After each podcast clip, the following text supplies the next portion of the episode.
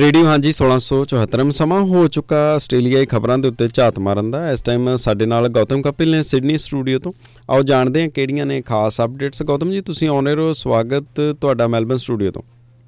ਜੀ, ਬਹੁਤ ਧੰਨਵਾਦ ਜੋ ਜੀ ਔਰ ਸਾਰੇ ਸਰੋਤਿਆਂ ਨੂੰ ਪਿਆਰ ਭਰੀ ਸਤਿ ਸ਼੍ਰੀ ਅਕਾਲ। ਆਓ ਸ਼ੁਰੂਆਤ ਕਰਦੇ ਹਾਂ ਆਸਟ੍ਰੇਲੀਆ ਖਬਰਾਂ ਦੀ। ਸਿਆਸਤ ਦੇ ਨਾਲ ਜੁੜੀਆਂ ਖਬਰਾਂ ਪਹਿਲਾਂ ਵਿਕਟੋਰੀਆ ਤੋਂ ਖਬਰ, ਜਿੱਥੇ ਪ੍ਰੀਮੀਅਰ ਡੈਨੀਅਲ ਐਂਡਰਿਊਜ਼ ਦੀ ਤਾਜ਼ਾ ਹੋਏ ਸਰਵੇ ਦੇ ਵਿੱਚ ਘਟੀ ਹੋਈ ਲੋਕਪ੍ਰਿਯਤਾ ਤੋਂ ਬਾਅਦ ਹੁਣ ਉਹਨਾਂ ਦੀ ਰੁਖਸਤਗੀ ਦੀਆਂ ਖਬਰਾਂ ਸਾਹਮਣੇ ਆ ਰਹੀਆਂ ਨੇ? ਅਸਲ ਦੇ ਵਿੱਚ ਉਹ ਖੁਦ ਰੁਖਸਤ ਨਹੀਂ ਹੋਣਾ ਚਾਹੁੰਦੇ ਸਿਆਸਤ ਤੋਂ, ਪਰ ਉਹਨਾਂ ਦੇ ਉੱਤੇ ਦਬਾਅ ਪਾਇਆ ਜਾ ਰਿਹਾ ਹੈ ਕਿ ਉਹਨਾਂ ਨੂੰ ਹੁਣ ਸਿਆਸਤ ਛੱਡ ਦੇਣੀ ਚਾਹੀਦੀ ਹੈ। ਇੱਕ ਤੋਂ ਬਾਅਦ ਇੱਕ ਫੈਸਲੇ ਡੈਨੀਅਲ ਐਂਡਰਿਊਜ਼ ਦੇ ਹਿੱਤ ਦੇ ਵਿੱਚ ਨਹੀਂ ਰਹੇ। ਔਰ ਹੈਰਾਨੀ ਦੀ ਗੱਲ ਇਹ ਹੈ ਕਿ ਇਹ ਦਬਾਅ ਕਿਤੋਂ ਬਾਹਰੋਂ ਨਹੀਂ, ਬਲਕਿ ਉਹਨਾਂ ਦੀ ਹੀ ਪਾਰਟੀ ਦੇ ਲੋਕ ਉਹਨਾਂ ਦੇ ਉੱਤੇ ਪਾਉਣ ਲੱਗੇ ਹੋਏ ਨੇ। ALP ਯਾਨੀ ਆਸਟ੍ਰੇਲੀਅਨ ਲੇਬਰ ਪਾਰਟੀ ਦੇ ਲਾਈਫ ਟਾਈਮ ਮੈਂਬਰ ਗ੍ਰੈਥ ਹਾਰਡ ਦੀ ਹੈਡ ਦੀ ਤਰਫ ਤੋਂ ਇਹ ਗੱਲ ਕਹੀ ਗਈ ਕਿ ਪ੍ਰੀਮੀਅਰ ਨੂੰ ਹੁਣ ਇਹ ਗੱਲ ਸਮਝ ਲੈਣੀ ਚਾਹੀਦੀ ਹੈ ਕਿ ਇਹ ਡੈਨੀਅਲ ਐਰਾ ਨਹੀਂ ਰਿਹਾ, ਇਹ ਉਹਨਾਂ ਦਾ ਦੌਰ ਨਹੀਂ ਰਿਹਾ ਔਰ ਹਰ ਵਾਰ ਉਹ ਆਪਣੀ ਮਰਜ਼ੀ ਨਹੀਂ ਕਰ ਸਕਣਗੇ। ਉਹਨਾਂ ਨੇ ਆਪਣੀ ਧੌਣ ਦੇ ਵਿੱਚ ਜਿਹੜਾ ਸਰੀਆ ਗੱਡਿਆ ਹੋਇਆ ਉਸ ਨੂੰ ਉਹਨਾਂ ਨੂੰ ਹਟਾਉਣਾ ਹੋਏਗਾ ਔਰ ਅੰਗਰੇਜ਼ੀ ਦੇ ਵਿੱਚ ਜਿਹੜਾ ਗ੍ਰੈਟ ਹੈਡਸਨ ਉਹਨਾਂ ਨੇ ਇਹ ਗੱਲ ਕਹੀ ਕਿ ਇਟਸ ਟਾਈਮ ਦੈਨ ਇਹ ਹੁਣ ਸਮਾਂ ਆ ਚੁੱਕਿਆ ਹੈ। ਉਹਨਾਂ ਇਲਜ਼ਾਮ ਵੀ ਲਗਾਏ ਕਿ ਜਦੋਂ ਡੈਨੀਅਲ ਐਂਡਰਿਊਜ਼ ਨੌਜਵਾਨ ਹੁੰਦੇ ਸਨ ਤਾਂ ਉਸ ਵਕਤ ਉਹਨਾਂ ਨੇ ਬ੍ਰੈਡ ਸਟੈਕਿੰਗ ਵੀ ਕੀਤੀ। ਇਲੈਕਟੋਰਲ ਅਫਸਰ ਨੂੰ ਰਿਸ਼ਵਤਾਂ ਵੀ ਦਿੱਤੀਆਂ ਔਰ ਬੜਾ ਕੁਝ ਕੀਤਾ ਇਸ ਅਹੁਦੇ ਦੇ ਉੱਤੇ ਆਉਣ ਦੇ ਲਈ ਔਰ ਜਦੋਂ ਵਿਰੋਧੀ ਧਿਰ ਦੇ ਨੇਤਾ ਵੀ ਸਨ, ਉਸ ਵਕਤ ਉਹਨਾਂ ਨੇ ਜਿਹੜੀ ਲੇਬਰ ਪਾਰਟੀ ਸੀ ਉਸ ਨੂੰ ਵੰਡੋ ਵੰਡ ਕੇ ਰੱਖ ਦਿੱਤਾ ਸੀ ਔਰ ਤਾਂ ਜੋ ਉਸ ਤੋਂ ਬਾਅਦ ਜਦੋਂ ਉਹ ਸੱਤਾ ਦੇ ਵਿੱਚ ਆਏ ਤਾਂ ਉਹ ਸਿਰਫ ਇੱਕੋ ਇੱਕ ਚਿਹਰਾ ਬਚਦੇ ਸਨ। ਹਾਲਾਂਕਿ ਗ੍ਰੈਫਾਈਡ ਦੀ ਇਹਨਾਂ ਗੱਲਾਂ ਦਾ ਜਵਾਬ ਡੈਨੀਅਲ ਐਂਡਰਸ ਨੇ ਦਿੱਤਾ ਕਿ ਜੇਕਰ ਕਿਸੇ ਨੂੰ ਅਹੁਦੇ ਤੋਂ ਹਟਣਾ ਚਾਹੀਦਾ ਤਾਂ ਮੈਨੂੰ ਨਹੀਂ, ਬਲਕਿ ਖੁਦ ਗ੍ਰੈਫਾਈਡ ਨੂੰ ਪਾਰਟੀ ਜਿਹੜੀ ਉਹ ਲਾਈਫ ਟਾਈਮ ਮੈਂਬਰਸ਼ਿਪ ਛੱਡ ਕੇ ਹੁਣ ਬਾਹਰ ਹੋ ਜਾਣਾ ਚਾਹੀਦਾ ਹੈ। ਉਧਰ ਦੱਸਦੀ ਹੈ ਕਿ ਇਸ ਵਕਤ ਜਿਹੜੀ ਇਹ ਲੇਬਰ ਪਾਰਟੀ ਦੀ ਸੂਬਾਈ ਇਕਾਈ ਦੇ ਵਿੱਚ ਇਹ ਗੱਲਾਂ ਦੇਖਣ ਨੂੰ ਮਿਲ ਰਹੀਆਂ ਨੇ। ਜਦੋਂ ਹੁਣ ਇੱਕ ਹਫ਼ਤੇ ਦਾ ਹੀ ਸਮਾਂ ਬਚਿਆ ਵੈਂਡਾਈਟ ਦੇ ਬਾਈ ਇਲੈਕਸ਼ਨ ਹੋਣੀਆਂ ਨੇ। ਵੈਂਡਾਈਟ ਦਾ ਇੱਕ ਇਲਾਕਾ ਹੈ ਜਿੱਥੇ ਉਪ ਚੋਣਾਂ ਹੋਣੀਆਂ ਬਕਾਇਆ ਨੇ, ਪਰ ਇਹ ਮਨਾਇਆ ਜਾ ਰਿਹਾ ਹੈ ਕਿ ਇਧਰਲੇ ਪਾਸੇ ਜੇਕਰ ਡੈਨੀਅਲ ਐਂਡਰਿਊਜ਼ ਦੀ ਲੋਕਪ੍ਰਿਯਤਾ ਦੇ ਵਿੱਚ ਕਮੀ ਆਂਦੀ ਹੈ ਤਾਂ 26 ਅਗਸਤ ਨੂੰ ਹੋਣ ਵਾਲੀਆਂ ਇਹਨਾਂ ਚੋਣਾਂ ਦੇ ਵਿੱਚ ਜਿਹੜੇ ਲਿਬਰ, ਲਿਬਰਲ, ਲਿਬਰ ਪਾਰਟੀ ਦੇ ਜਿਹੜੇ ਉਮੀਦਵਾਰ ਹੋਣਗੇ, ਉਹਨਾਂ ਨੂੰ ਇੱਕ ਹਾਰ ਮਿਲ ਸਕਦੀ ਹੈ। ਹਾਲਾਂਕਿ ਇਸ ਹਾਰ ਜਾਂ ਜਿੱਤ ਦੇ ਨਾਲ ਸੱਤਾ ਦਾ ਵਿੱਚ ਕੋਈ ਪਰਿਵਰਤਨ ਨਹੀਂ ਹੋਣ ਲੱਗਿਆ। ਵਿਕਟੋਰੀਆ ਹੀ ਸੱਤਾ ਉਸੇ ਤਰੀਕੇ ਦੇ ਨਾਲ ਰਹੇਗੀ। ਪਰ ਇੱਕ ਗੱਲ ਦੱਸ ਦਈਏ ਕਿ ਆਪਣੇ 17 ਸਾਲ ਦੇ ਲੰਬੇ ਕੈਰੀਅਰ ਤੋਂ ਬਾਅਦ ਰਿਆਨ ਸਮਿਥ ਜਿਹੜੇ ਕਿ ਲਿਬਰਲ ਪਾਰਟੀ ਦੇ ਐਮਪੀ ਸਨ, ਉਹਨਾਂ ਨੇ ਇਹ ਅਹੁਦਾ ਛੱਡ ਦਿੱਤਾ ਸੀ। ਔਰ ਇਸ ਤੋਂ ਬਾਅਦ ਹੁਣ ਇੱਥੇ ਉਪਚੋਣਾਂ ਹੋਣੀਆਂ ਬਕਾਇਆ ਪਈਆਂ ਨੇ। ਹਾਲਾਂਕਿ ਇਹ ਪੱਕੇ ਤੌਰ ਦੇ ਉੱਤੇ ਇੱਕ ਲਿਬਰਲ ਦੀ ਸੀਟ ਹੈ, ਪਰ ਉਮੀਦ ਨਹੀਂ ਜਾਂਦੀ ਕਿ ਬਾਵਜੂਦ ਇਸ ਦੇ ਕਿ ਲੇਬਰ ਪਾਰਟੀ ਦੀ ਸੁਬਾਈ ਇਕਾਈ ਦੇ ਵਿੱਚ ਆਪਣੋ ਆਪਣੀ ਇੱਕ ਪਾਟੋ ਧੜ ਲੱਗੀ ਹੋਈ ਹੈ।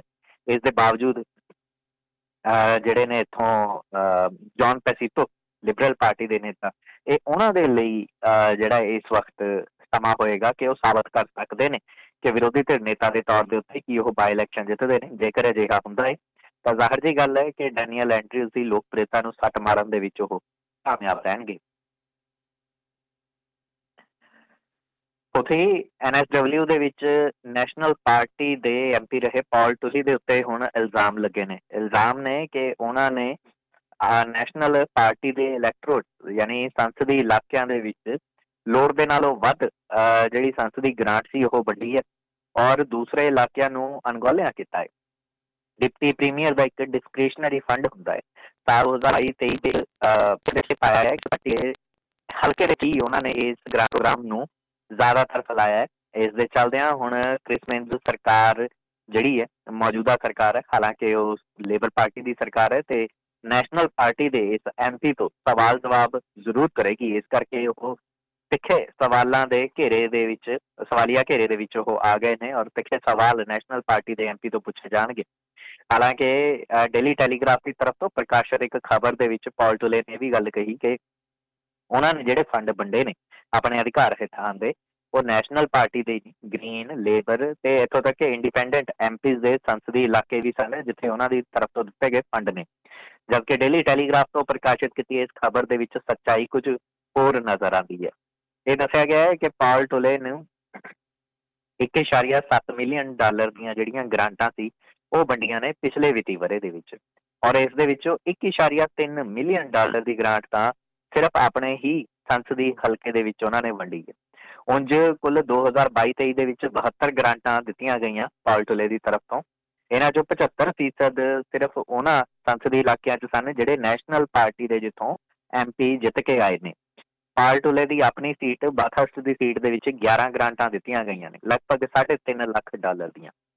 ਹਾਲਾਂਕਿ ਸਰਕਾਰ ਨੇ ਇਹ ਵੀ ਨਸ਼ਰ ਕੀਤਾ ਹੈ ਕਿ ਗ੍ਰਾਂਟਾਂ ਕਿੱਥੇ-ਕਿੱਥੇ ਲੱਗੀਆਂ ਨੇ। 85000 ਡਾਲਰ ਦਾ ਹੈਨਬਰੀ ਸਪੋਰਟ ਰੀਕ੍ਰੀਏਸ਼ਨ ਕਲੱਬ, ਇਸ ਤੋਂ ਇਲਾਵਾ 80000 ਡਾਲਰ ਦਿੱਤੇ ਗਏ ਨੇ ਰੋਟਰੀ ਕਲੱਬ ਨੂੰ ਇੱਕ ਕਲਾਈਮਿੰਗ ਵਾਲ ਤਿਆਰ ਕਰਨ ਦੇ ਲਈ, ਰੌਕ ਕਲਾਈਮਿੰਗ ਵਾਲ, ਤਾਂ ਕਿ ਅੰਦਰ ਬੱਚੇ ਜਿਹੜੇ ਨੇ, ਉਹ ਉਸ ਕੰਧ ਦੇ ਉੱਤੇ ਚੜ ਸਕਣ ਔਰ ਆਪਣਾ ਸਮਾਂ ਬਿਤਾ ਸਕਣ। 60000 ਡਾਲਰ ਦਿੱਤੇ ਗਏ ਨੇ ਪੈਨੋਰਾਮਾ ਮੋਟਰਸਾਈਕਲ ਕਲੱਬ ਨੂੰ ਆਪਣਾ ਕਿਚਨ ਡਿਵੈਲਪ ਕਰਨ ਦੇ ਲਈ। ਸੋ ਇਸ ਤਰੀਕੇ ਦੇ ਨਾਲ ਕੁਝ ਇੱਕ ਗ੍ਰਾਂਟਾਂ ਦਾ ਜ਼ਿਕਰ ਕੀਤਾ ਗਿਆ ਹੈ। ਦੱਸਿਆ ਗਿਆ ਹੈ ਕਿ ਪਾਲਟੂਲੇ ਨੇ ਲੋੜ ਦੇ ਨਾਲੋਂ ਵੱਧ ਖਰਚਾ ਜਿਹੜਾ ਹੈ, ਉਹਨਾਂ ਇਲਾਕਿਆਂ ਦੇ ਵਿੱਚ ਕੀਤਾ ਹੈ। ਹਾਲਾਂਕਿ ਇਹ, ਇਸ ਨੂੰ ਗੈਰ ਕਾਨੂੰਨੀ ਤਾਂ ਨਹੀਂ ਕਿਹਾ ਜਾ ਸਕਦਾ, ਪਰ ਇਸ ਦੀ ਜਾਂਚ ਹੋਣ ਤੋਂ ਬਾਅਦ, ਜੋ ਕਿ ਹੁਣ ਇੰਡੀਪੈਂਡੈਂਟ ਕਮਿਸ਼ਨ ਦੇ ਕੋਲ ਜਾ ਚੁੱਕੀ ਹੈ, ਤੋਂ ਬਾਅਦ ਹੀ ਪਤਾ ਚੱਲੇਗਾ ਕਿ ਅਸਲ 'ਚ ਇਹਨਾਂ ਗ੍ਰਾਂਟਾਂ ਨੂੰ ਦੇਣ ਵੇਲੇ ਕੀ ਕੋਈ ਕਤਾਈਆਂ ਵਰਤੀਆਂ ਗਈਆਂ ਸਨ? ਉਂਝ ਚੇਤੇ ਕਰਵਾ ਦਿੰਨੇ ਕਿ ਮਾਮਲਾ ਥੋੜਾ ਰਲਦਾ ਮਿਲਦਾ ਨਜ਼ਰ ਆਉਂਦਾ ਹੈ, ਜਦੋਂ ਵਾਗਾ ਵਾਗਾ ਦੇ ਐਮਪੀ ਡੈਰਲ ਮੈਗਵਾਇਰ ਦੇ ਉੱਤੇ ਵੀ ਲਗਭਗ ਕੁਝ ਇਸੇ ਕਿਸਮ ਦੇ ਇਲਜ਼ਾਮ ਲੱਗੇ ਸਨ। ਨਿਊ ਕਾਸਲ ਤੋਂ ਜਿਹੜੇ ਮੌਜੂਦਾ ਐਮਪੀ ਸਨ ਉਹਨਾਂ ਨੇ ਅਸਤੀਫਾ ਵੀ ਦੇ ਦਿੱਤਾ। ਟਿਮ ਕ੍ਰੈਂਕਨ ਥਾਰਪ ਪਿਛਲੇ ਦਿਨਾਂ ਦੇ ਵਿੱਚ ਤੁਹਾਡੇ ਨਾਲ ਖਬਰ ਵੀ ਸਾਂਝੀ ਕੀਤੀ ਸੀ। ਇਲਜ਼ਾਮ ਇਹ ਸੀ ਕਿ ਇੱਥੇ ਬਣ ਰਹੀ ਇੱਕ ਮਲਟੀ ਬਿਲੀਅਨ ਡਾਲਰ ਜਿਹੜੀ ਇੱਕ ਇਮਾਰਤ ਸੀ, ਜਿਸ ਦੇ ਵਿੱਚ ਐਂਟਰਟੇਨਮੈਂਟ ਤੇ ਰੈਜ਼ੀਡੈਂਸ਼ੀਅਲ ਡਿਵੈਲਪਮੈਂਟ ਹੋਣੀ ਸੀ। ਉਸ ਦੇ ਵਿੱਚ ਟਿਮ ਕ੍ਰੈਂਕਨਥੌਰਪ ਦੀ ਹਿੱਸੇਦਾਰੀ ਸੀ ਔਰ ਉਹਨਾਂ ਦੇ ਪਰਿਵਾਰਕ ਮੈਂਬਰਾਂ ਦੀ ਵੀ ਇਸ ਦੇ ਵਿੱਚ ਹਿੱਸੇਦਾਰੀ ਰੱਖੀ ਗਈ ਸੀ। ਬ੍ਰੌਡ ਮੀਡੋ ਪ੍ਰੋਜੈਕਟ ਕਰਕੇ ਇਸ ਨੂੰ ਦੱਸਿਆ ਜਾ ਰਿਹਾ ਸੀ। ਬ੍ਰੌਡ ਮੀਡੋ ਪ੍ਰੋਜੈਕਟ ਦੇ ਵਿੱਚ ਕੋਈ ਗੜਬੜ ਨਹੀਂ ਹੈ। ਪਰ ਮਿਸਟਰ ਕ੍ਰੈਂਕਨਥੌਰਪ ਨੇ ਜਿਸ ਤਰ੍ਹਾਂ ਆਪਣੇ ਸੰਬੰਧਾਂ ਨੂੰ ਵਰਤਿਆ ਹੈ, ਦੱਸਿਆ ਗਿਆ ਹੈ ਕਿ ਉਹਨਾਂ ਨੇ ਕੁਝ ਇੱਕ ਮੰਤਰੀਆਂ ਦੇ ਨਾਲ ਐਮਪੀਜ਼ ਦੇ ਨਾਲ ਲਗਾਤਾਰ ਮੁਲਾਕਾਤਾਂ ਕੀਤੀਆਂ ਇਸ ਪ੍ਰੋਜੈਕਟ ਨੂੰ ਲੈ ਕੇ। ਹਾਲਾਂਕਿ ਮੁਲਾਕਾਤਾਂ ਕਰਨੀਆਂ ਗੈਰ ਕਾਨੂੰਨੀ ਨਹੀਂ ਹੋ ਸਕਦੀਆਂ, ਪਰ ਉਹਨਾਂ ਮੁਲਾਕਾਤਾਂ ਦੇ ਵਿੱਚੋਂ ਨਿਕਲ ਕੇ ਕੀ ਆਇਆ ਔਰ ਕੀ ਜਦੋਂ ਇਸ ਮਾਮਲੇ ਦੀ ਪੜਤਾਲ ਹੋਏਗੀ, ਤਾਂ ਕੀ ਉਹਨਾਂ ਨੇ ਕੁਝ ਗਲਤ ਕੀਤਾ ਇਹ ਵੀ ਪਤਾ ਚੱਲੇਗਾ। ਹਾਲਾਂਕਿ ਕ੍ਰੈਂਕਨ ਥਾਰਪ ਦੀ ਪਤਨੀ ਔਰ ਉਹਨਾਂ ਦੇ ਪਰਿਵਾਰਕ ਕਿਸੇ ਵੀ ਮੈਂਬਰ ਦੇ ਉੱਤੇ ਕੋਈ ਇਲਜ਼ਾਮ ਨਹੀਂ ਲਗਾਏ ਗਏ ਨੇ। ਦੱਸ ਦਈਏ ਕਿ ਇਸੇ ਮਹੀਨੇ ਦੀ ਸ਼ੁਰੂਆਤ ਦੇ ਵਿੱਚ ਐਨਐਸਡਬਲਯੂ ਦੇ ਪ੍ਰੀਮੀਅਰ ਕ੍ਰਿਸ ਮਿੰਸ ਦੀ ਤਰਫ ਤੋਂ ਨਿਊ ਕਾਸਲ ਦੇ ਇਸ ਐਮਪੀ ਜਿਹੜੇ ਟਿਮ ਕ੍ਰੈਂਕਨ ਥਾਰਪ, ਉਹਨਾਂ ਨੂੰ ਕੱਢ ਦਿੱਤਾ ਗਿਆ ਸੀ। ਮੰਤਰਾਲੇ ਦੇ ਵਿੱਚੋਂ ਵੀ ਬਾਹਰ ਕਰ ਦਿੱਤਾ ਗਿਆ ਸੀ। ਇਸ ਦਰਮਿਆਨ ਹੁਣ ਬ੍ਰੌਡਮੀਡੋ ਹੰਟਰ ਪਾਰਕ ਦੀ ਇਸ ਪ੍ਰੋਜੈਕਟ ਦੇ ਉੱਤੇ ਵੀ ਸਵਾਲੀਆ ਨਿਸ਼ਾਨ ਲੱਗ ਪਏ ਨੇ ਕਿ ਇਸ ਪ੍ਰੋਜੈਕਟ ਨੂੰ ਸਿਰੇ ਚੜਾਉਣ ਦੇ ਵਿੱਚ ਆਖਰਕਾਰ ਕਿੰਨਾ ਸਮਾਂ ਲੱਗੇਗਾ? ਲਗਭਗ 2000 ਦੇ ਕਰੀਬ ਘਰ ਬਣਾਏ ਜਾਣੇ ਸਨ। ਇਸ ਤੋਂ ਇਲਾਵਾ ਕੁਝ ਸ਼ਾਪਿੰਗ ਸੈਂਟਰ ਕੁਝ ਦੁਕਾਨਾਂ ਔਰ ਕੁਝ ਹੋਰ ਮਨੋਰੰਜਨ ਦੇ ਲਈ ਜਿਹੜੀਆਂ ਇੱਥੇ ਇੱਕ ਕਮਰਸ਼ੀਅਲ ਸੈਂਟਰ ਬਣਾਇਆ ਜਾਣਾ ਸੀ। ਸੋ ਇਹ ਸਾਰਾ ਦਾ ਸਾਰਾ ਪ੍ਰੋਜੈਕਟ ਇਸ ਵਕਤ ਸਵਾਲੀਆ ਘੇਰੇ ਦੇ ਵਿੱਚ ਹਾਲਾਂਕਿ ਕ੍ਰੈਂਕਨ ਥਾਰਪ ਨੇ ਇਸ ਮਾਮਲੇ ਦੇ ਉੱਤੇ ਹਾਲੇ ਤੱਕ ਆਪਣੀ ਟਿੱਪਣੀ ਨਹੀਂ ਦਿੱਤੀ ਹੈ। ਵੈਸਟਰਨ ਆਸਟ੍ਰੇਲੀਆ ਦੀ ਪਾਰਲੀਮੈਂਟ ਦੇ ਵਿੱਚ ਜਿਹੜੇ ਉੱਥੋਂ ਦੇ ਐਮਪੀ ਨੇ, ਜੇਮਸ ਹੈਵਰਡ, ਉਹਨਾਂ ਦੇ ਉੱਤੇ ਇਲਜ਼ਾਮ ਲੱਗੇ ਨੇ ਕਿ ਇੱਕ ਛੋਟੀ ਬੱਚੀ ਨੂੰ ਉਹਨਾਂ ਨੇ ਸੈਕਸ਼ੂਅਲੀ ਅਬਿਊਜ਼ ਕੀਤਾ ਔਰ ਉਸ ਨੂੰ ਪੋਰਨੋਗ੍ਰਾਫੀ ਕਿਵੇਂ ਦੇਖੀ ਦੀ ਹੈ ਇਹ ਵੀ ਦੱਸਿਆ। ਇਸ, ਇੰਨਾ ਹੀ ਨਹੀਂ, ਉਸ ਤੋਂ ਬਾਅਦ ਇਹਨਾਂ ਨੇ ਖੁਦਕੁਸ਼ੀ ਕਰਨ ਦੀ ਕੋਸ਼ਿਸ਼ ਕੀਤੀ ਔਰ ਆਪਣੀ ਪਤਨੀ ਨੂੰ ਲਿਖੀ ਈਮੇਲ ਦੇ ਵਿੱਚ। ਇਹ ਸਾਰੇ ਖੁਲਾਸੇ ਹੋਏ ਨੇ। ਜੇਮਸ ਹੇਵਰਡ, ਜਿਹੜੇ ਕਿ ਵੈਸਟਰਨ ਆਸਟ੍ਰੇਲੀਆ ਦੀ ਨੈਸ਼ਨਲ ਪਾਰਟੀ ਤੋਂ ਸਾਬਕਾ ਐਮਪੀ ਚੁਣ ਕੇ ਆਏ ਸਨ, ਉਹਨਾਂ ਦੇ ਤੇ ਇਹ ਸਾਰੇ ਦੋਸ਼ ਲਗਾਏ ਗਏ ਨੇ ਔਰ ਪਤਾ ਹੀ ਚੱਲਿਆ ਹੈ ਕਿ ਇਹ ਜਨਵਰੀ 2019 ਤੋਂ ਲੈ ਕੇ 2021 ਦੇ ਦਰਮਿਆਨ ਦਾ ਮਾਮਲਾ ਹੈ। ਵੈਸਟਰਨ ਆਸਟ੍ਰੇਲੀਆ ਦੇ ਸਾਊਥ ਵੈਸਟ ਦਾ ਇਹ ਘਟਨਾ ਦੱਸੀ ਜਾ ਰਹੀ ਹੈ ਔਰ ਲੜਕੀ ਦਾ ਨਾਂ ਕਾਨੂੰਨਨ ਕਾਰਨਾ ਕਰਕੇ ਨਸ਼ਰ ਨਹੀਂ ਕੀਤਾ ਜਾ ਸਕਦਾ। ਜੇਮਸ ਹੈਵਰਡ ਜਿਹੜੇ ਵੈਸਟਰਨ ਆਸਟ੍ਰੇਲੀਆ ਦੀ ਲੈਜਿਸਲੇਟਿਵ ਕਾਉਂਸਲ ਦੇ ਮੈਂਬਰ ਸਨ, ਉਸ ਵਕਤ 2019 ਤੋਂ ਲੈ ਕੇ 2021 ਦੇ ਦਰਮਿਆਨ ਜਦੋਂ ਲੜਕੀ ਦੀ ਉਮਰ 6 ਤੋਂ 8 ਸਾਲ ਦੇ ਦਰਮਿਆਨ ਸੀ, ਉਸ ਦੇ ਨਾਲ ਇਹ ਕਾਰਾ ਕੀਤਾ ਅਤੇ ਉਸ ਨੂੰ ਇਹ ਵੀ ਦੱਸਿਆ ਕਿ ਉਸ ਦੇ ਆਈਪੈਡ ਦੇ ਉੱਤੇ ਪੋਰਨੋਗ੍ਰਾਫੀ ਉਹ ਕਿਸ ਤਰੀਕੇ ਦੇ ਨਾਲ ਦੇਖ ਸਕਦੀ ਹੈ। ਫਿਲਹਾਲ ਇਸ ਮਾਮਲੇ 'ਚ ਸਟੇਟ ਪ੍ਰੋਸੀਕਿਊਟਰ ਸ਼ੀਨ ਸਟਾਕ ਦੀ ਤਰਫ ਤੋਂ ਜੌਨ ਜਿਹੜੇ ਹੈਵਰਡ ਸਨ ਜੇਮਸ ਹੈਵਰਡ ਇਹਨਾਂ ਦੇ ਖਿਲਾਫ ਇਲਜ਼ਾਮ ਲਗਾਏ ਗਏ ਨੇ 53 ਸਾਲ ਇਹਨਾਂ ਦੀ ਉਮਰ ਦੱਸੀ ਗਈ ਹੈ।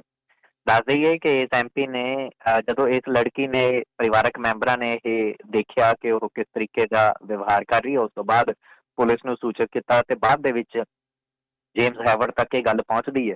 ਤਾਂ ਇਹਨਾਂ ਨੇ ਉਸੇ ਹਫ਼ਤੇ ਆਪਣੀ ਪਤਨੀ ਨੂੰ ਇੱਕ ਈਮੇਲ ਲਿਖੀ ਤੇ ਕਿਹਾ ਕਿ ਮੈਂ ਖੁਦਕੁਸ਼ੀ ਕਰਨਾ ਚਾਹੁੰਦਾ ਮੈਂ ਜਨਤਕ ਤੌਰ ਦੇ ਉੱਤੇ ਬਦਨਾਮੀ ਨਹੀਂ ਚੱਲ ਸਕਦਾ। ਔਰ ਮੈਨੂੰ ਪਤਾ ਹੈ ਕਿ ਆਉਣ ਵਾਲੇ ਦਿਨਾਂ ਦੇ ਵਿੱਚ ਮੇਰੀ ਬਦਨਾਮੀ ਹੋਵੇਗੀ, ਜੋ ਕਾਰਾ ਮੈਂ ਕੀਤਾ ਇਸੇ ਈਮੇਲ ਨੂੰ ਆਧਾਰ ਬਣਾ ਕੇ ਅਦਾਲਤ ਦੇ ਵਿੱਚ ਕਿਹਾ ਗਿਆ ਹੈ ਕਿ ਉਹਨਾਂ ਨੇ ਕਬੂਲ ਕੀਤਾ ਹਾਲਾਂਕਿ ਜੇਮਸ ਹੈਵਰਡ ਵੀ ਜਦੋਂ ਕੱਲ ਦੇ ਦਿਨ ਪੇਸ਼ੀ ਹੋਈ ਅਦਾਲਤ 'ਚ ਤਾਂ ਉਹਨਾਂ ਕਿਹਾ ਕਿ ਉਹ ਆਪਣੀ ਗਲਤੀ ਨਹੀਂ ਮੰਨਦੇ। ਬਾਅਦ ਦੇ ਵਿੱਚ ਉਹਨਾਂ ਨੇ ਕਿਹਾ ਕਿ ਇਸ ਦੇ ਵਿੱਚ ਕੁਝ ਵੀ ਗਲਤ ਨਹੀਂ ਹੈ, ਜੋ ਉਹਨਾਂ ਨੇ ਕੀਤਾ, ਪਰ ਇਸ ਦੇ ਲਈ ਉਹ ਸ਼ਰਮਿੰਦਾ ਜ਼ਰੂਰ ਨੇ ਕਿ ਉਹਨਾਂ ਨੂੰ ਅਦਾਲਤ ਦੇ ਵਿੱਚ ਆਣਾ ਪਿਆ ਫਿਲਹਾਲ ਇਸ ਮਾਮਲੇ ਨੂੰ ਲੰਮਾ ਚੱਲਦਾ ਦੇਖਿਆ ਜਾ ਸਕਦਾ ਹੈ। ਅਦਾਲਤੀ ਮਾਮਲੇ ਦੀ ਉਹ ਗੱਲ ਹੋਈ ਹੈ ਤਾਂ ਕੁਆਂਟਸ ਦੇ ਨਾਲ ਜੁੜੇ ਇੱਕ ਕਲਾਸ ਐਕਸ਼ਨ ਦੀ ਖਬਰ ਵੀ ਸਾਂਝੀ ਕਰ ਲਈ ਹੈ। ਹਾਲਾਂਕਿ ਕੱਲ ਦੀ ਸ਼ਾਮ ਤੁਹਾਡੇ ਨਾਲ ਖਬਰਾਂ ਦੇ ਸਿਲਸਿਲੇ ਦੇ ਵਿੱਚ ਇਸ ਖਬਰ ਨੂੰ ਸਾਂਝਾ ਕੀਤਾ ਸੀ ਕਿ ਜਦੋਂ ਕੋਵਿਡ-19 ਦੇ ਮਹਾਮਾਰੀ ਦੇ ਦਰਮਿਆਨ ਕੁਆਂਟਸ ਦੀ ਤਰਫ ਤੋਂ ਆਪਣੀਆਂ ਫਲਾਈਟਸ ਰੱਦ ਕਰ ਦਿੱਤੀਆਂ ਗਈਆਂ ਸਨ, ਦੁਨੀਆ ਭਰ ਦੇ ਵਿੱਚ ਹਵਾਈ ਆਵਾਜਾਈ ਠੱਪ ਹੋ ਕੇ ਰਹਿ ਗਈ ਸੀ। ਉਸ ਵਕਤ ਕੁਆਂਟਸ ਨੇ ਵਾਅਦਾ ਕੀਤਾ ਸੀ ਕਿ ਜਿਹੜੀਆਂ ਜਿਹੜੀਆਂ ਹਵਾਈ ਉਡਾਨਾਂ ਰੱਦ ਹੋਈਆਂ ਨੇ, ਉਹਨਾਂ ਦੀਆਂ ਟਿਕਟਾਂ ਦੇ ਜਿਹਨਾਂ ਜਿਹਨਾਂ ਲੋਕਾਂ ਨੇ ਪੈਸੇ ਖਰਚੇ ਨੇ, ਉਹਨਾਂ ਨੂੰ ਖਾਤਿਆਂ ਦੇ ਵਿੱਚ ਵਾਪਸ ਪਾ ਦਿੱਤੇ ਜਾਣਗੇ। ਚਾਹੇ ਤਾਂ ਉਹ ਪੈਸੇ ਕ੍ਰੈਡਿਟ ਦੇ ਰੂਪ ਦੇ ਵਿੱਚ, ਚਾਹੇ ਟਰੈਵਲ ਵਾਊਚਰ ਦੇ ਰੂਪ ਦੇ ਵਿੱਚ। ਪਰ ਹੁਣ ਇਹ ਪਤਾ ਚੱਲਿਆ ਹੈ ਕਿ ਲਗਭਗ 2 ਬਿਲੀਅਨ ਡਾਲਰ ਦੇ ਆਸ-ਪਾਸ ਕੁਆਂਟਸ ਨੇ ਜਿਹੜੇ ਕਿਰਾਏ ਸਨ, ਉਹ ਇਹਨਾਂ ਦੇ ਵੱਲ ਬਕਾਇਆ ਪਏ ਸਨ।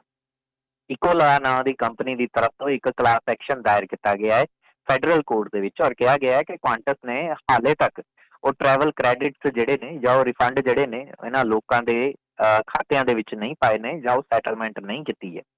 ਉਧਰ ਕੁਆਂਟਸ ਦਾ ਇਹ ਕਹਿਣਾ ਹੈ ਕਿ ਲਗਭਗ 1 ਬਿਲੀਅਨ ਡਾਲਰ ਦੀ ਸੈਟਲਮੈਂਟ ਕੀਤੀ ਜਾ ਚੁੱਕੀ ਹੈ। ਪਰ ਹਾਲੇ ਤੱਕ 400 ਮਿਲੀਅਨ ਡਾਲਰ ਦੇ ਆਸ-ਪਾਸ ਦੀ ਜੂਨ 2023 ਤੱਕ ਦੇ ਕ੍ਰੈਡਿਟ ਜਿਹੜੇ ਨੇ, ਉਹ ਹਵਾਈ ਕੰਪਨੀ ਦੇ ਵੱਲ ਬਕਾਇਆ ਪਏ ਨੇ। ਹਾਲਾਂਕਿ ਕੁਆਂਟਸ ਨੇ ਇਸ ਗੱਲ ਨੂੰ ਕਬੂਲ ਨਹੀਂ ਕੀਤਾ। ਕੁਆਂਟਸ ਦਾ ਉਲਟਾ ਇਹ ਕਹਿਣਾ ਹੈ ਕਿ ਉਹ ਪਹਿਲਾਂ ਤੋਂ ਹੀ ਘਾਟੇ ਦੇ ਵਿੱਚ ਚੱਲ ਰਹੇ ਨੇ, ਉਹਨਾਂ ਨੇ ਆਪਣੇ ਜਿੰਨੇ ਗ੍ਰਾਹਕਾਂ ਨੂੰ ਸੈਟਲਮੈਂਟ ਕਰਨੀ ਸੀ, ਉਹ ਕਰ ਚੁੱਕੇ ਨੇ। ਇਸ ਦਾ ਮਤਲਬ ਇਹ ਵੀ ਨਹੀਂ ਹੈ ਕਿ ਕੁਆਂਟਸ ਆਉਣ ਵਾਲੇ ਦਿਨਾਂ ਦੇ ਵਿੱਚ ਟਰੈਵਲ ਕ੍ਰੈਡਿਟ ਨਹੀਂ ਦੇਗੀ, ਪਰ ਕਿਉਂਕਿ ਹੁਣ ਇਹ ਮਾਮਲਾ ਕਲਾਸ ਐਕਸ਼ਨ ਦਾ ਬਣ ਚੁੱਕਿਆ ਹੈ ਔਰ ਅਦਾਲਤ ਦੇ ਵਿੱਚ ਜਾ ਚੁੱਕਿਆ ਹੈ। ਦੇਖਣਾ ਹੋਏਗਾ ਕਿ ਕੁਆਂਟਸ ਅਦਾਲਤ ਤੋਂ ਬਾਹਰ ਸਮਝੌਤਾ ਕਰਨਾ ਚਾਹੁੰਦੀ ਹੈ ਇੱਕ ਲਾ ਫਰਮ ਦੇ ਨਾਲ ਤਾਂ ਜੋ ਉਹ ਗ੍ਰਾਹਕਾਂ ਨੂੰ ਉਹਨਾਂ ਦੇ ਪੈਸੇ ਮੋੜ ਸਕਣ। ਜਾਂ ਫਿਰ ਕੁਆਂਟਸ ਇਸ ਮਾਮਲੇ ਨੂੰ ਅਦਾਲਤ ਦੇ ਵਿੱਚ ਚੱਲਦਾ ਰੱਖਣਾ ਚਾਹੀਗੀ। ਹੁਣ ਜੇ ਕੁਆਂਟਸ ਨੇ ਇੱਕ ਸਟੈਟਿਕ ਯਾਨੀ ਸਿਚੁਏਟਰੀ ਸੈਟੂਏਟਰੀ ਡੈਕਲੇਰੇਸ਼ਨ ਦੇ ਵਿੱਚ ਇਹ ਵੀ ਗੱਲ ਕਹੀ ਹੈ ਕਿ 7 ਬਿਲੀਅਨ ਡਾਲਰ ਦੇ ਪੈਂਡੈਮਿਕ ਦੇ ਦਰਮਿਆਨ ਉਹਨਾਂ ਨੂੰ ਘਾਟੇ ਵੀ ਪਏ ਨੇ। ਲਗਭਗ 25 ਬਿਲੀਅਨ ਡਾਲਰ ਦੇ ਆਸ-ਪਾਸ ਰੈਵਨਿਊ ਵੀ ਕੁਆਂਟਸ ਨੇ ਆਪਣਾ ਦਰਸਾਇਆ ਹੈ। ਵਿਕਟੋਰੀਆ ਦੇ ਵਿੱਚ ਘਰਾਂ ਦੇ ਅੰਦਰ ਗੈਸ ਨੂੰ ਬੰਦ ਕਰਨ ਦਾ ਫੈਸਲਾ ਤਾਂ ਤੁਸੀਂ ਸਾਰਿਆਂ ਨੇ ਜਾਣ ਹੀ ਲਿਆ ਅਗਲੇ ਸਾਲ, ਯਾਨੀ 2024 ਦੇ ਜਨਵਰੀ ਮਹੀਨੇ ਦੀ ਪਹਿਲੀ ਤਰੀਕ ਤੋਂ ਇਹ ਲਾਗੂ ਹੋਣ ਵੀ ਜਾ ਰਿਹਾ ਹੈ। ਹਾਲਾਂਕਿ ਉਸ ਤੋਂ ਤੁਰੰਤ ਬਾਅਦ ਨਿਊ ਸਾਊਥ ਵੇਲਸ ਦੇ ਵਿੱਚ ਇਸ ਕਿਸਮ ਦੀਆਂ ਗੱਲਾਂ ਚੱਲੀਆਂ ਸਨ ਕਿ ਇੱਥੇ ਵੀ ਕਿਉਂ ਨਾ ਗੈਸ ਕਨੈਕਸ਼ਨ ਘਰਾਂ ਦੇ ਵਿੱਚ ਬੰਦ ਹੋ ਜਾਣ, ਤਾਂ ਜੋ ਕਾਰਬਨ ਨਿਕਾਸੀ ਦੇ ਉੱਤੇ ਕੰਟਰੋਲ ਕੀਤਾ ਜਾ ਸਕੇ। ਨਿਊ ਸਾਊਥ ਵੇਲਸ ਦੇ ਪ੍ਰੀਮੀਅਰ ਕ੍ਰਿਸਮਿੰਸ ਨੇ ਉਸ ਵਕਤ ਤਾਂ ਸਿੱਧੇ ਸਿੱਧੇ ਨਾ ਕਰ ਦਿੱਤੀ ਕਿ ਅਸੀਂ ਸੂਬੇ ਦੇ ਵਿੱਚ ਇਹ ਕਾਨੂੰਨ ਲਾਗੂ ਨਹੀਂ ਕਰਨਾ ਚਾਹੁੰਦੇ। ਪਰ ਉਹਨਾਂ ਨੇ ਇਹ ਵੀ ਕਹਿ ਦਿੱਤਾ ਇਹ ਵੀ ਇਸ਼ਾਰਾ ਕਰ ਦਿੱਤਾ ਕਿ ਇਸ ਦਾ ਮਤਲਬ ਇਹ ਨਹੀਂ ਹੈ ਕਿ ਇਹ ਕਾਨੂੰਨ ਲਾਗੂ ਹੀ ਨਹੀਂ ਹੋਏਗਾ। ਇਸ ਦੀ ਸ਼ੁਰੂਆਤ ਹੋ ਚੁੱਕੀ ਹੈ। ਸਿਟੀ ਆਫ ਸਿਡਨੀ ਯਾਨੀ ਸੀਬੀਡੀ ਦਾ ਜਿਹੜੀ ਕੌਂਸਲ ਹੈ, ਉਸ ਦੀ ਤਰਫ ਤੋਂ, ਉਹ ਪਹਿਲੀ ਐਨਐਸਡਬਲਯੂ ਦੇ ਵਿੱਚ ਕੌਂਸਲ ਬਣੀ ਹੈ ਜਿਸ ਨੇ ਇਹ ਮੋਸ਼ਨ ਲਿਆਂਦਾ ਹੈ ਕੱਲ ਦੇ ਦਿਨ ਪ੍ਰਸਤਾਵ ਲਿਆਂਦਾ ਹੈ ਕਿ ਸਿਟੀ ਆਫ ਸਿਡਨੀ ਦੇ ਹੱਦਬੰਦੀ ਦੇ ਵਿੱਚ ਪੈਂਦੇ ਘਰਾਂ ਦੇ ਅੰਦਰ ਗੈਸ ਦੀ ਵਰਤੋਂ ਜਿਹੜੀ ਆ ਉਹ ਪਾਬੰਦ ਹੋਵੇ। ਨਵੀਆਂ ਜਿਹੜੀਆਂ ਇਮਾਰਤਾਂ ਹੋਣਗੀਆਂ, ਉਹਨਾਂ ਦੇ ਵਿੱਚ ਗੈਸ ਨਹੀਂ ਵਰਤੀ ਜਾ ਸਕਿਆ ਕਰੇਗੀ। ਕੱਲ ਦੇ ਦਿਨ 10 ਦੇ ਵਿੱਚੋਂ 8 ਕਾਉਂਸਲਰਸ ਨੇ ਇਸ ਮਤੇ ਨੂੰ ਆਪਣੀ ਹਮਾਇਤ ਦਿੱਤੀ। ਐਨਾ ਹੀ ਨਹੀਂ, ਇਸ ਤੋਂ ਇਲਾਵਾ ਵੇਵਰਲੀ ਤੇ ਪੈਰਾਮੈਟਾ ਕਾਉਂਸਲਸ ਵੀ ਇਸੇ ਕਿਸਮ ਦੇ ਬੈਨਸ ਲਿਆ ਚੁੱਕੀਆਂ ਨੇ। ਉਹ ਪਹਿਲਾਂ ਹੀ ਇਸ ਕਿਸਮ ਦਾ ਮਤਾ ਜਿਹੜਾ ਇਹਨੇ ਪਾਸ ਕਰ ਚੁੱਕੀਆਂ ਨੇ। ਸੋ ਇਸ ਦਾ ਮਤਲਬ ਇਹ ਹੈ ਕਿ ਐਨਐਸਡਬਲਯੂ ਦੀਆਂ ਇੱਕ ਇੱਕ ਕਰਕੇ ਕਾਉਂਸਲਸ ਜਿਹੜੀਆਂ ਨੇ, ਉਹ ਨਵੀਆਂ ਇਮਾਰਤਾਂ ਦੇ ਵਿੱਚ ਤਾਂ ਘੱਟੋ ਘੱਟ ਘਰੇਲੂ ਗੈਸ ਦੇ ਕਨੈਕਸ਼ਨਸ ਦੇਣ ਤੋਂ ਇਨਕਾਰ ਕਰ ਰਹੀਆਂ ਨੇ। ਔਰ ਵਿਕਟੋਰੀਆ ਦੇ ਤਰਜੀਹ ਦੇ ਉੱਤੇ ਇਸ ਤਰੀਕੇ ਦੇ ਨਾਲ ਚੱਲਿਆ ਜਾ ਰਿਹਾ। ਉਧਰ ਏਸੀਟੀ ਦੀ ਤਰਫ ਤੋਂ ਵੀ ਜਿਹੜਾ ਟੈਰੀਟਰੀ ਵਾਈਡ ਜਿਹੜਾ ਬੈਨ ਹੈ ਇੱਕ ਉਸ ਨੂੰ ਲਗਾ ਦਿੱਤਾ ਗਿਆ ਸੀ। ਫਿਲਹਾਲ ਸਿਟੀ ਆਫ ਸਿਡਨੀ ਦੀ ਕਾਉਂਸਲ ਦੀ ਤਰਫ ਤੋਂ ਇਸ ਆਦਾ ਖਬਰ ਦੀ ਜਿਹੜੀ ਹੈ ਪੁਸ਼ਟੀ ਨਹੀਂ ਕੀਤੀ ਗਈ ਹੈ, ਪਰ ਇਸ ਨੂੰ 9 ਨਿਊਜ਼ ਦੀ ਤਰਫ ਤੋਂ ਪ੍ਰਕਾਸ਼ਿਤ ਜ਼ਰੂਰ ਕੀਤਾ ਗਿਆ ਹੋ। ਸਕਦਾ ਹੈ ਕਿ ਅੱਜ ਦੇ ਦਿਨ, ਜਾਣ ਵਾਲੇ ਹਫ਼ਤੇ ਦੇ ਵਿੱਚ ਸਿਟੀ ਆਫ ਸਿਡਨੀ ਆਪਣੇ ਇਸ ਮੋਸ਼ਨ ਦੇ ਉੱਤੇ ਇੱਕ ਅਧਿਕਾਰਕ ਬਿਆਨ ਵੀ ਜ਼ਰੂਰ ਦੇ ਦੇਵੇ। ਖਬਰਾਂ ਦੇ ਇਸ ਹਿੱਸੇ ਦੇ ਵਿੱਚ ਨਹੀਂ ਤੇ ਇਜਾਜ਼ਤ ਧੰਨਵਾਦ